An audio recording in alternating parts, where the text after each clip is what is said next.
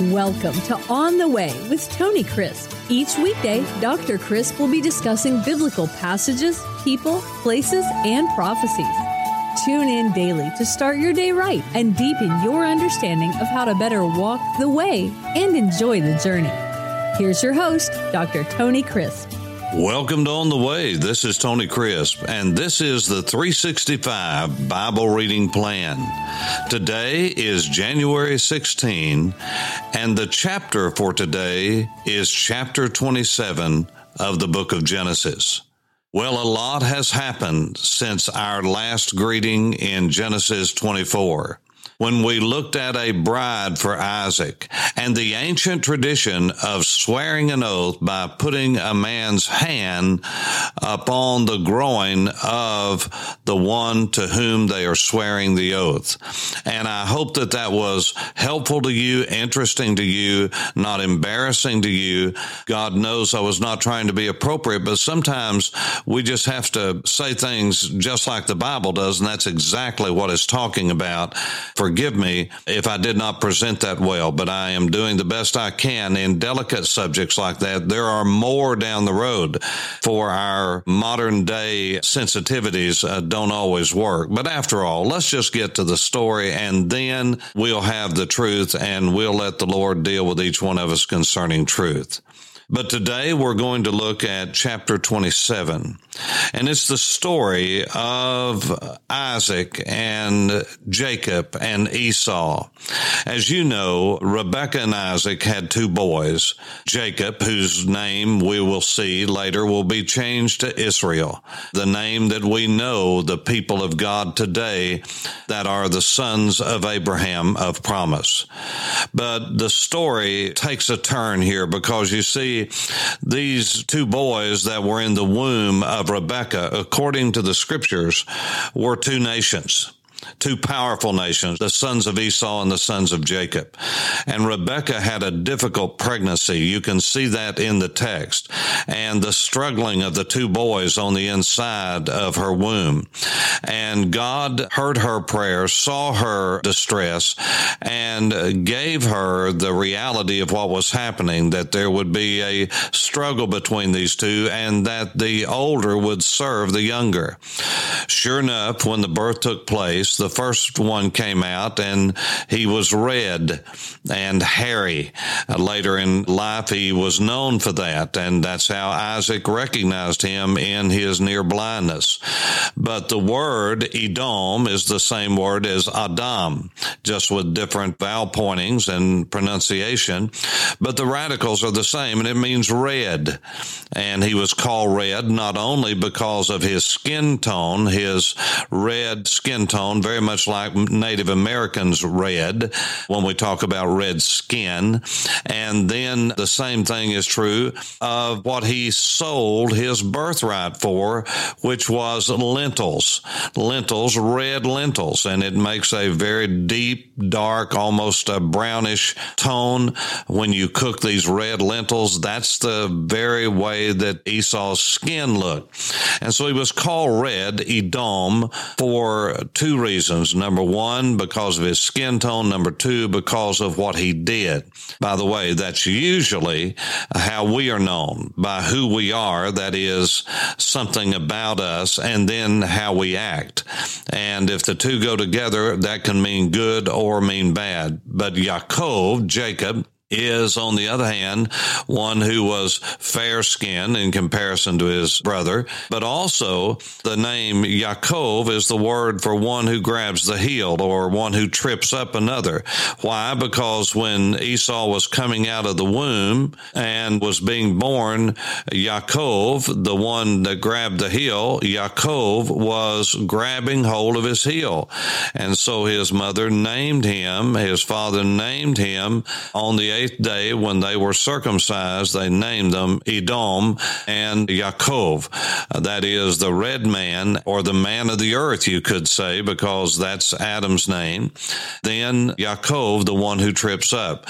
So this is the background here. And Isaac had a, a real affinity for this man of the earth, this red man, this man's man, as many would say. He showed partiality to his oldest son and Yaakov was the dear heart of his mother. So this is kind of the background that caused much of the division on down the road. Chapter 27 is the story of the deception, really, of Isaac, the father of Jacob, and how his mother and he were really deceptive in getting the blessing that would go to the oldest. And the mother, I think, here was trying to help God in what he does. And this is the tendency of parents. And when we feel strongly about a child's destiny, many times we step in and do things we shouldn't. This is what Abraham did, it's what Isaac did.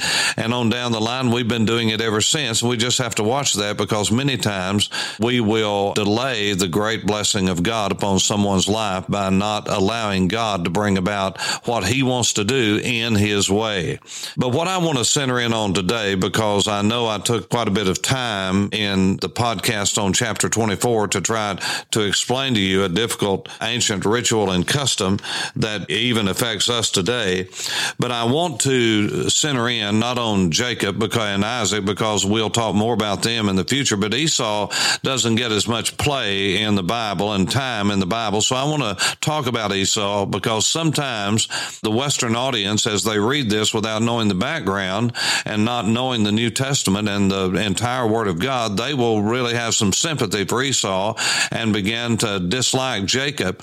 And there were a lot of things about Jacob that were to dislike. You see, even the people that God uses in a great way, it doesn't mean that they're likable people all the time. It just means that God, in His great mercy and grace, has chosen to use them and bless them.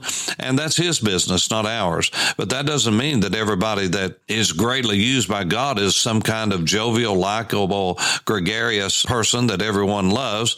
Some of the greatest men of God I know personally over the last 60 years have been men who are weird. That's the only way you say it. They have a quirky personality. They're hard to talk to. They're awkward socially, brilliant, anointed by God, but just awkwardly social. Recluse, Charles Haddon Spurgeon, one of the greatest men of God who lived in the last 2,000 years, battled with fits of depression. He was overweight. He smoked cigars, he, on and on and on. And, uh, but yet we quote the great Spurgeon, but he had an up and down personality. Many in our modern day are in the same boat. Many of the great men of God have wrestled with depression over the years. And I think there's some reasons for that. But all to say, Jacob had his own hangups, but God used him in a great way. Isaac had his hangups, but God used him in a great way. Abraham had his, but God used him in a great way. So let's not hold people to standards that God doesn't even hold them to. And that's what many times what we do in putting people on a pedestal. And so we need to be careful about that. Esau, on the other hand, was wicked from the start. Now, all of us are. We all have sin nature, but Esau, God gives us insight into his personality and into his motives. Now, only God really knows our motives. What I'm saying is the heart is desperately wicked. Who can know it? That's what the scripture says. And if that is so, we can say, well, I know my own heart. Well, sometimes you do and sometimes you don't. Sometimes we deceive ourselves. We're so wicked. You say, well, uh, the Spirit of God lives in me. Yes, as resident, but he's not always, as Adrian Rogers said, president. He's not always ruling in our lives. And so I want you to understand that Esau, even though he had some flashes of goodness and wonder, and the Bible gives us the true motive, and only God can do that. Only God knows the heart. And by the way, that's what we're going to be judged at, the judgment seat of Christ, is not how much we did, but why we did what we did, the motive behind what what we did. God sees what we do, and then many times in this life we're rewarded for that. But in the next life we will be. But God's more interested in why we do something and the motivation behind why we do it than what is outwardly seen by others and praised by others or condemned by others. God sees it all, good or bad. And so he gives us insight into Esau's heart in the book of Hebrews, chapter 12. It's interesting that in the context of discipline, of chapter 12, after all these great heroes of the faith are mentioned in chapter 11, it comes to the therefore in chapter 12. Therefore, in other words, on the basis of all that has gone before, that those who had it much harder than we are, that lost their life, that Abraham, who had all these promises, Isaac, who had all these promises, Jacob, who had all these promises, they never lived to see those promises fulfilled. That's what the scripture says. Read it in you'll see in Hebrews chapter 11. I'm not making this up. Many died, sawn asunder. I believe that was Isaiah. That's what tradition says. He's the one that was sawn into Isaiah. You see, we think God owes us something many times in the West. That's what all this wealth and health and go claim a miracle today. God, no, let me tell you, if you sign on with Jesus, you're signing on for death death of what you want in life, death to who you are, because He reigns as King. He wants to dominate our lives. This idea of using Jesus as a crutch, that is something from the pit of hell. Jesus is not a crutch. He is God Almighty, and He wants to take over our lives because He's the only one that knows the way. He is the way. He's the only one that can take us to where we need to go. And so when we come to chapter 12, God says all of these didn't get everything that they wanted, but they were made right before God. They pleased God when they put their trust and faith in Him. Why? Because the book of Hebrews, that same chapter, chapter 11, verse 6 says, it is impossible to please God without trusting Him. And so all of these that were named and others unnamed that you can read about in chapter 11, they trusted God. So he says in chapter 12, the writer of Hebrews, therefore, you and I need to realize we're in a race and we need to lay aside anything that would hinder us. And then he goes on to say, if you don't lay it aside, God will help you to lay it aside by discipline. And he talks about how that every child of God is disciplined. You say, well, I don't have discipline in my life, then you're not a child of God. That's exactly what the Bible says. You read down through uh, chapter 12 and you'll see that he that is without discipline is illegitimate. The old King James word is bastard. That means you're an illegitimate child. God is not your father. Why? Because God disciplines his children and every child needs discipline. You might not get the same discipline as your brother or sister, but you get discipline. And God knows exactly how to discipline us. Every child that you have, if you have more than one child, you know that many times they're as different as night and day. And you can't discipline them the same way. If you do, you won't get the same results. Why? Because every child has a certain response to a certain kind of discipline. Aren't you glad that God knows exactly our makeup and He disciplines us according to what works best? He knows how to get our attention. So we cannot compare our discipline to another because we have to trust the hand of a loving God. But when you come to chapter 12 and verse 12 of the book of Hebrews, remember we're talking about Esau now because I want to center in on helping you to understand the nature of Esau out of our chapter reading, chapter 27 for today, because this will do you good on down the road.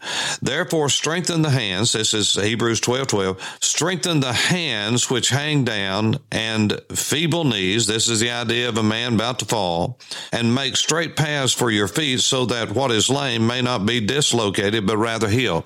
This is the idea of your bones quaking so much they actually dislocate and get out of joint. And that's how we feel sometimes times under the discipline of God when we're out of the will of God and He's trying to bring us back. We're miserable. We're dislocated. We're out of joint. We're ill. We're unkind. We are mad at everybody. We're the victims. I think you get the idea. Verse 14. So pursue peace. This is a command. Pursue peace with all people. You say, well, I don't need to get along as much as is within you. Live at peace with all men and pursue holiness. You see, there is a conjunction and pursue peace with all people. You go back to the antecedent, pursue, that's the command, holiness, without which no one will see the Lord. Looking carefully. Here's where Esau comes in. Verse 15, looking carefully, lest anyone fall short of the grace of God. Now, don't think that this is saying that you're going to fall from the grace of God. It means don't fail to receive the grace of God. The grace of God is there when we need it. And if you and I don't receive it, then we are falling short of what God has given us. We're not grasping what God's given us.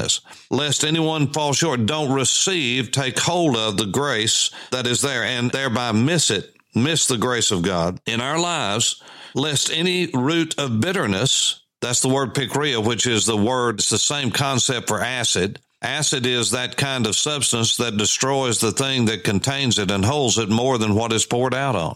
That's what bitterness will do. It'll destroy your life lest any root of bitterness springing up in you cause trouble, cause agitation, cause harm, and by this many be defiled. The word is stained. You see, if you are holding on to resentment, anger, which leads to resentment, which leads to unforgiveness, which leads to bitterness, and that is in your life, if you don't get that out of your life, it is such a commodity that it will destroy your life and it will stain every person you touch. It will stain every relationship. It will destroy who you are because God did not equip us to live with bitterness. That's not how he made us. You have to let go. You have to move on. You have to let God take vengeance on people that you think need vengeance because you need to be careful about vengeance. You can't handle it. I can't handle it. And we're not smart enough. We're not wise enough. And what we pray on other people many times will come upon us because we dig a pit and we fall into it. And he said, look at these lest, lest anyone fall short of the grace of God. Any anytime you need grace, it's there. If you don't receive it, it's not God's fault.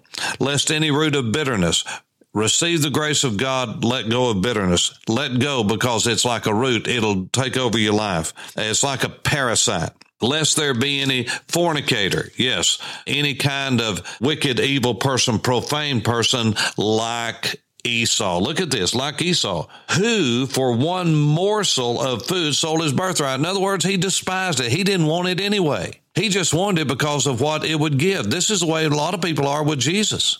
He's not precious to them. He may not be precious to you. I pray he is. If he's not precious to you, if he is not the most important person in your life, fall on your face and ask God to forgive you and ask him to make Jesus precious to you. Don't serve God for what he can do for you, for what you can get out of him. God is not some cosmic bellboy who for one morsel of food sold his birthright.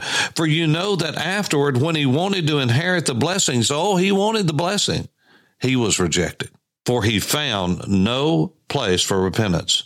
In other words, it's not that he sought it in the sense of true repentance. No, he just wanted to turn around because he was sorry now and regretted that his lack of repentance and his lack of hard heart had brought this on. So now he sought it, but it was not because he was truly sorrowful, but because he missed something. You see, it's the goodness of God that leads us to repentance. God's discipline is there to keep us walking in the way. God's good to us by disciplining us. But if we will not receive that, we will not receive the grace. You see, anytime God disciplines his children, he gives them grace to change. But if we don't, we get bitter over the discipline and how God's dealing with us. David had to wrestle with that, but he confessed it to God and God cleansed his life. The word for us today is to look at Esau and learn because God's grace is right available to us right now. Reach out and receive the grace of God. And if God's dealing with your life in any area of your life right now, say, Lord Jesus, Father in heaven, Spirit of God, Search me, know me, and remove anything wicked from my mind. Teach me, O God, to love you. Teach me to seek you, to seek holiness, and Lord, I pray that Jesus would become precious to me. For On the Way, this is Tony Crisp. Thanks for listening to On the Way with Tony Crisp. Tune in every weekday for information on biblical passages, people, places, and prophecies. Fridays are for your questions. Email your questions to questions at tonycrisp.org, then just listen for your question to be answered on Friday's podcast. That's questions at tonycrisp.org. Thanks for listening and have a blessed day on the way.